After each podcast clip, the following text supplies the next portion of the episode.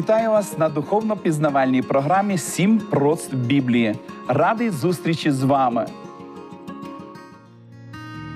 Ми будемо досліджувати книгу книг Біблію.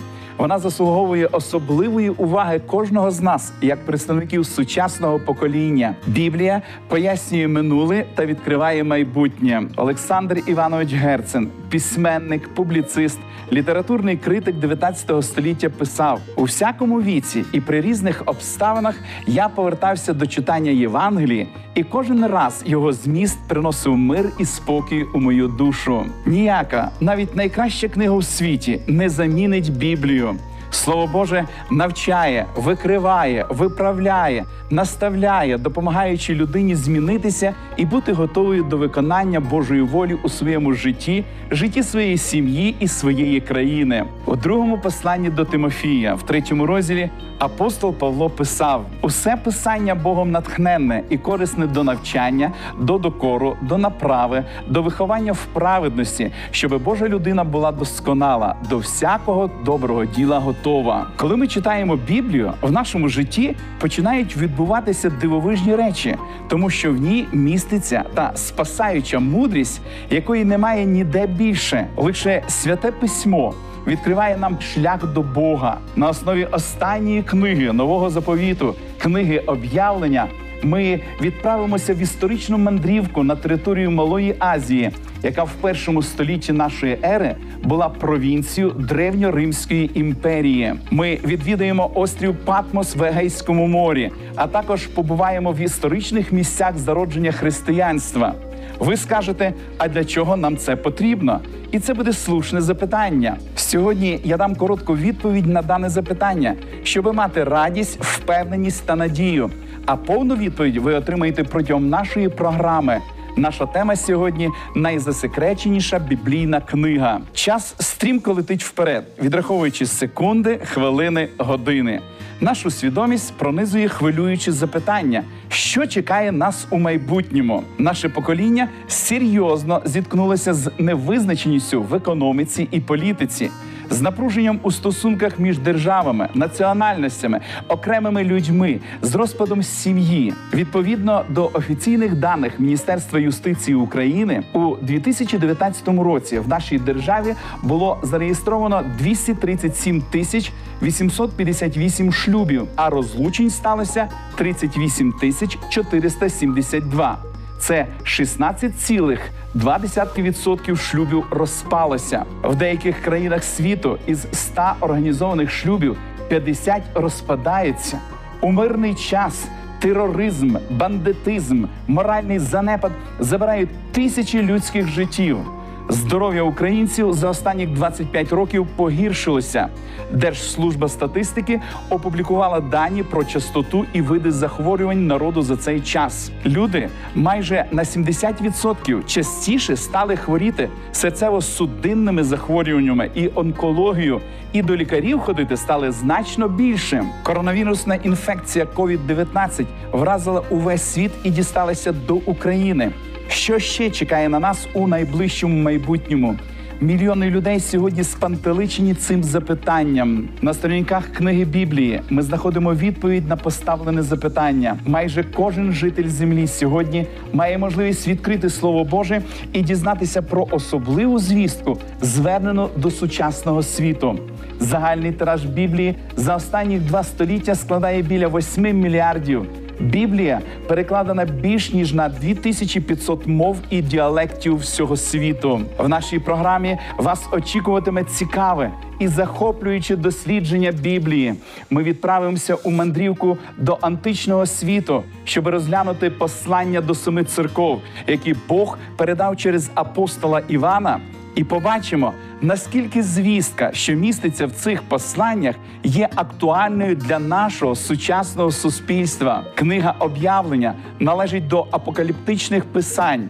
Це єдина книга такого роду в новому завіті.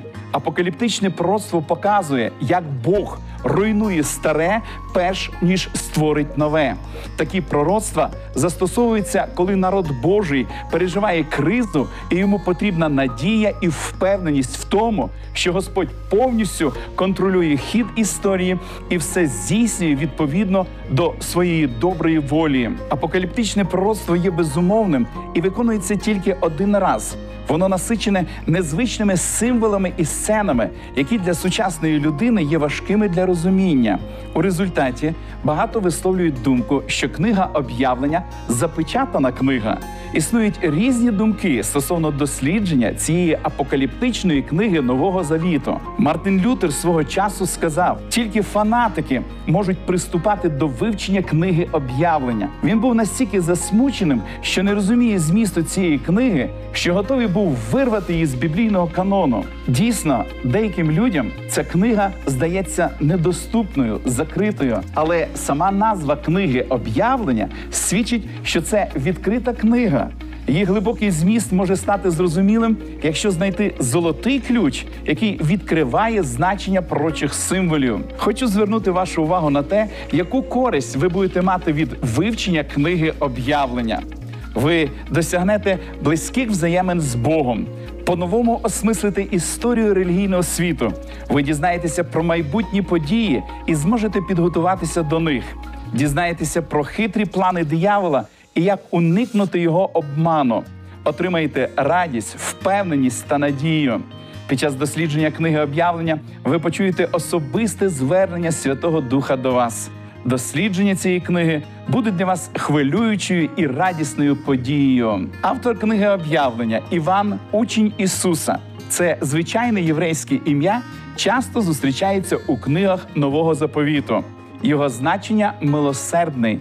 У першому вірші першого розділу книги об'явлення написано об'явлення Ісуса Христа, яке дав йому Бог, щоби показати своїм рабам, що незабаром статися має. І він показав і послав своїм ангелом рабові своєму Іванові. Іван, автор книги об'явлення, є автором Євангелія від Івана, а також трьох соборних послань. Після Вознесіння Ісуса він був пастором, духовним лідером серед послідовників Христа першого століття, згідно зі свідченням єпископа Ефесу Полікарпа, який жив з 130 по 196 рік нашої ери. Апостол Іван ніс духовну відповідальність за сім церков, що знаходилися у римській провінції, відомій як Азія. Це західна частина сучасної Туреччини. Іван пише християнам, даючи практичні рекомендації для вирішення проблем, які постали перед ними. Автор книги об'явлення був настільки відомий у християнському середовищі, що лише його імені було цілком достатньо, щоб викликати довіру до всього написаного. Понад 60 років минуло з часу Воскресіння і Вознесіння Ісуса Христа на небо. З життя пішли майже всі учні Ісуса. Вони загинули мученицькою смертю за вірність своєму Господу. Жодного з тих, з ким Іван ходив за Ісусом, не залишилося серед живих. А Іван все ще продовжував жити і діяти. У той час у Римі тривало правління імператора Доміціана. Він запровадив культ поклоніння своєму зображенню. Доміціан став вимагати собі поклоніння як Богу. За відмову християн поклонятися йому він обрушив на них гоніння. Був виданий декрет, у якому говорилося, що бути християнином означає бути злочинцем. Під час жорстокого гоніння апостол Іван знаходив можливість, силу та мужність, щоб зміцнити віру християн. Він ніс свідоцтво, яке не могли спростувати його вороги, і яке допомогло послідовникам Ісуса мужньо і стійко зустрічати випробування. Загартований у вірі слуга Христа у похилому віці переконливо розповідав історію про розп'ятого і воскреслого Спасителя. З його уст завжди звучали радісні розповіді про ті події, очевидцями яких він був. В першому соборному посланні, в першому розділі написано, що було від початку, що ми чули, що бачили власними очима, що розглядали і чого руки наші торкалися про слово життя що ми бачили і чули, проте ми звіщаємо вам, щоб і ви мали спільність із нами. Спільність же наша з Отцем і Сином Його Ісусом Христом. Римські правителі на території Юдеї ненавиділи Івана за його непохитну вірність Господу. Вони розуміли, що їхні дії проти християн не матимуть результату, доки буде лунати свідчення Івана, щоб народ забув вчення і чудеса Ісуса. Потрібно було заглушити голос цього сміливого свідка. Тому Івана викликали до Риму, щоби судити за віру в Христа. Передання свідчать, що його вкинули до казана з киплячою олією, але Господь зберіг життя свого вірного раба. Незабаром на апостола Івана з новою силою обрушилися гоніння. Указом Цезаря Іван був засланий на острів Патмос. Як записано в першому розділі книги об'явлення, я, Іван, ваш брат і спільник у біді і в царстві, і в терпінні в Ісусі був на острові, що зветься Патмос, за слово Боже і за свідчення Ісуса Христа. Його вороги розраховували, що на цьому острові він буде ізольований від суспільства і, зрештою, помре від поневірянь і горя. Патмос пустельний скелястий острів в Егейському морі, використовувався римською владою як місце для заслання злочинців. Площа острова сягає приблизно 16 квадратних кілометрів. Іван був засуджений до робіт на каменоломні. Але для Божого раба це похмуре, сіре місце. Саме таким воно було в той час, стало воротами неба. Там Іван спілкувався з Богом, Христом і небесними ангелами, отримуючи від них настанови для церкви на всі часи. Йому були показані кінцеві події історії нашої землі, і там Ісус наказав Івану записати все побачене до книги і надіслати як пастирське послання церквам в Малій Азії.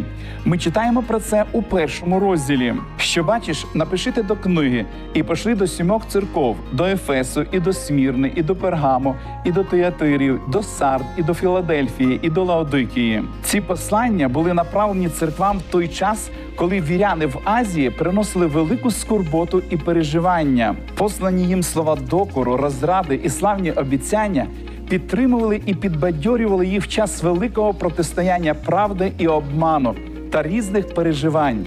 Перед ними була відкрита драма великої боротьби народу Божого і остаточна перемога Христа і його церкви. Слово об'явлення походить від грецького слова апокалюпсіс, яке складається з двох частин: апо від і калюпсіс завіса або покривало.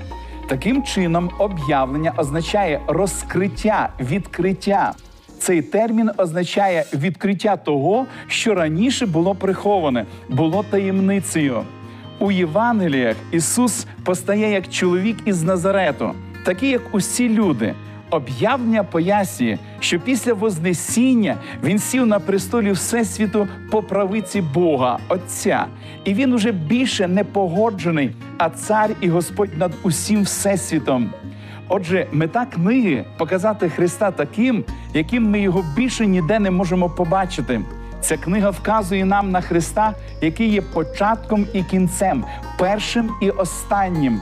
Він є усім змістом об'явлення. Якщо вилучити із книги Христа, то вона стане голівудським трилером про кінець світу з усіма жахами і нечуваними подіями, книгою про жахливе майбутнє без усякої надії. В першому вірші першого розділу написано об'явлення Ісуса Христа, яке дав йому Бог, щоби показати своїм рабам, що незабаром статися має.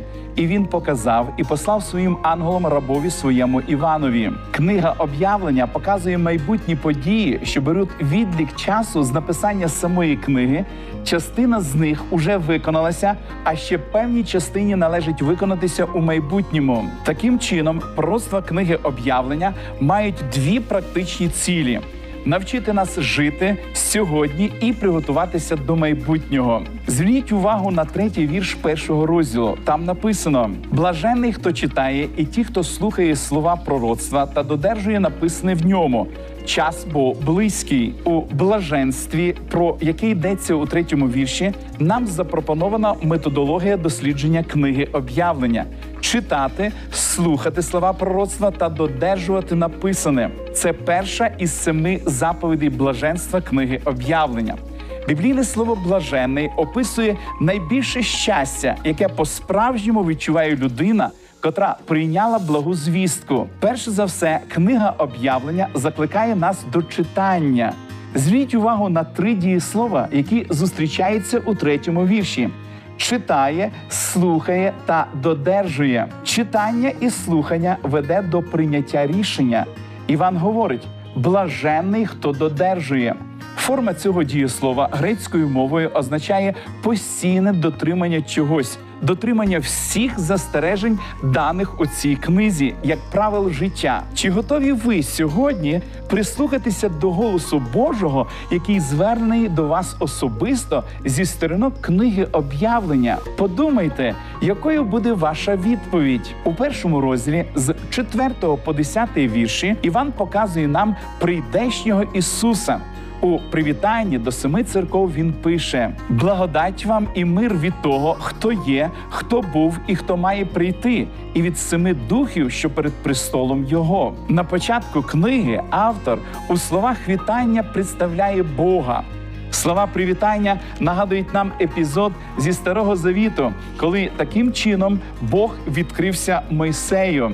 У третьому розділі книги Вихід написано: І сказав Бог Мойсеєві: Я той, що є, і сказав: Отак скажеш Ізраїлем синам: сущий послав мене до вас. Іван представляє того ж самого Бога, якому поклонялися і в старому завіті. Це Бог Авраама, Ісаака та Якова. Автор представляє нам Бога діяльного в історії людини. Іван говорить, що той, хто є, хто був, він гряде. Цим виразом автор вказує на виконання обітниці Ісуса Христа: Я прийду знову. Дорогі друзі, майбутнє готує для нас ще більше відкриттів, ніж минуле і сьогодення. У другій частині четвертого вірша у словах привітання Іван вказує і на участь Духа Святого, і від семи духів, що перед престолом Його. Число сім символічне. Воно ілюструє повноту і всеосяжний характер роботи Духа Святого. Передбачення апокаліпсису не є продуктом астрологічних або психологічних фантазій.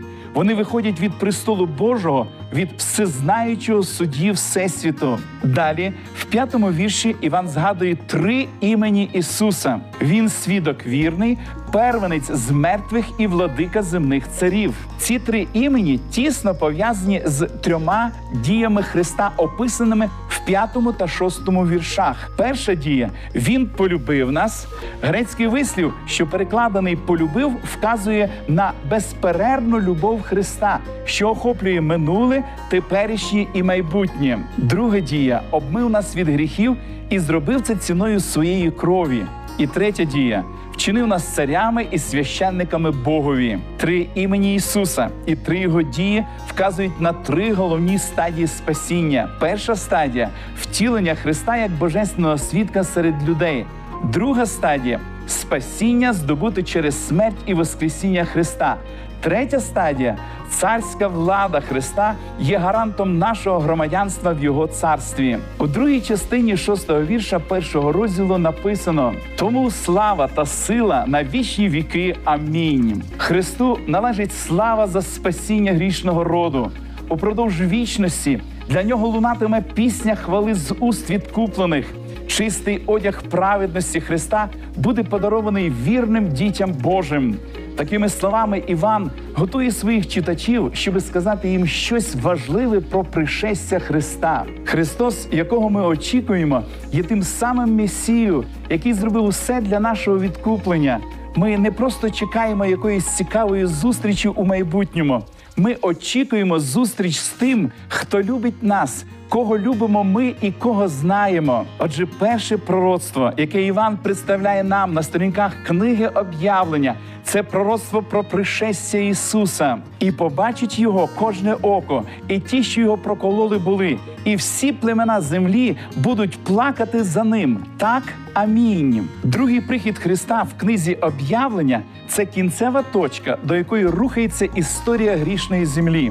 Ця подія ознаменує завершення історії нашого світу і покладе початок Божого вічного царства, де не буде зла, страждань, болю і смерті. Процитовані слова у сьомому вірші повідомляють про воскресіння певної групи людей безпосередньо перед приходом Христа. У цю групу ридаючих і плачучих увійдуть не тільки римські воїни, які розіп'яли Христа але також і ті, хто сприяли його смерті, священники, які заздрили його популярності, а також ті, хто зреклися і залишили Христа. Замість вічного життя вони отримують вічну наругу.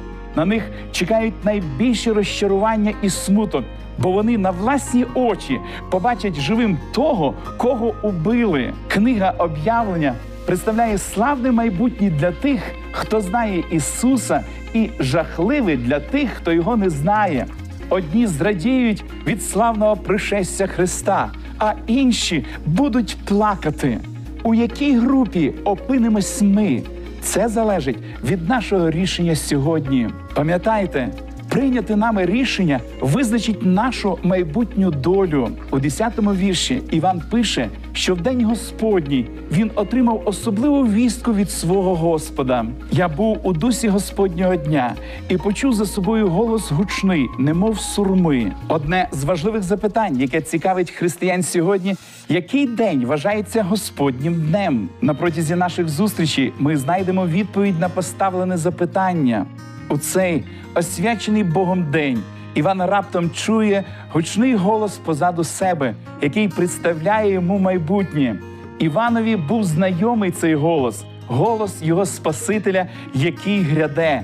Учитель сказав Іванові: що бачиш, напишите до книги і пошли до сімох церков: до Ефесу, і до Смірне, і до Пергамо, і до Тіатир, і до Сард, і до Філадельфії, і до Лаодикії. Цифра сім у цьому ривку розглядається як символ повноти і завершеності. Хоча послання були написані сімом конкретним церквам, вони також призначалися для усіх церков провінції Азія, для усієї християнської церкви протягом історії. Вони призначені для християн усіх поколінь, включаючи наше, і містять важливу інформацію для кожного, хто їх читає. Протягом нашої програми ми ознайомимося з цими посланнями.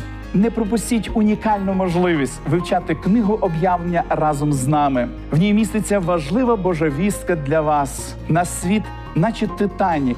Він стрімко рухається до загибелі, і нам рано чи пізно доведеться залишити цей корабель. Хтось при цьому залишиться живим, а хтось загине. Але Бог через Ісуса Христа пропонує нам життя. Він не хоче, щоб ми помирали. Бог дарує нам спасіння. Він готовий наповнити наше життя змістом і дати нам своє прощення. Коли з Титаніком сталася біда 15 квітня 1912 року в Англії на фасаді будівлі судноплавної компанії Біла зірка встановили два величезних інформаційних щита. На одному було написано Відомо, що врятовані, а на іншому відомо, що загинули. У міру того, як із Нью-Йорка надходили свіжі новини, імена пасажирів вписували до відповідної графи. Багато людей, друзі, родичі з хвилюванням чекали нових повідомлень. У Бога теж є два списки. Наші імена можуть знаходитися в одному із них або у списку врятованих, або у списку загиблих. У якому з них буде записане ваше ім'я, рішення залишається за вами. Ніхто не зможе зробити цей вибір за вас. Ви повинні зробити його самостійно. Для себе я прийняв важливе рішення. Я бажаю бути в списку врятованих. Якщо це є і вашим бажанням, ви можете сказати про це Богові в молитві. Помолимось, дорогий наш небесний Отець. Ми щиро вдячні тобі за слово Твоє святе, яке дійшло до нашого часу і являється дороговказом в нашому житті. Господи, ми вдячні тобі за книгу об'явлення, за цю пророчу звістку, яка міститься на сторінках цієї унікальної книги. Господи, ми вдячні тобі за те, що ти викликаєш у нас зацікавленість до дослідження цієї книги. Даруй кожному щире бажання взяти Твоє святе слово у свої руки, почати читати, досліджувати. Сьогодні ми прийняли надзвичайно важливе рішення. Ми хочемо бути у списку спасенних. Благослови, Господи, кожне рішення, яке було прийнято сьогодні. Благослови, Господи, нашу Україну цей критичний період часу. Коли, Господи, так багато людей хворіють, ми просимо Тебе захисти нашу територію. Господи, благослови кожного жителя нашої країни. Збережи, Господи, життя і здоров'я. Даруй, Господи, мир на нашій території, щоб у цей благословенний мирний час у мирі спокою ми могли досліджувати Твоє святе Слово. Благослови, Господи, нас, допоможи нам залишатися завжди вірними Тобі. Ми складаємо нашу молитву у ніг Твоїх святих з вірою і надією. Молимось в ім'я Ісуса Христа. Амінь. Пам'ятайте, Бог любить вас, і Він бажає, щоб ви отримали дар вічного життя.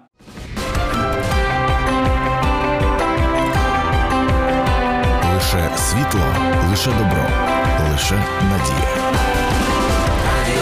Що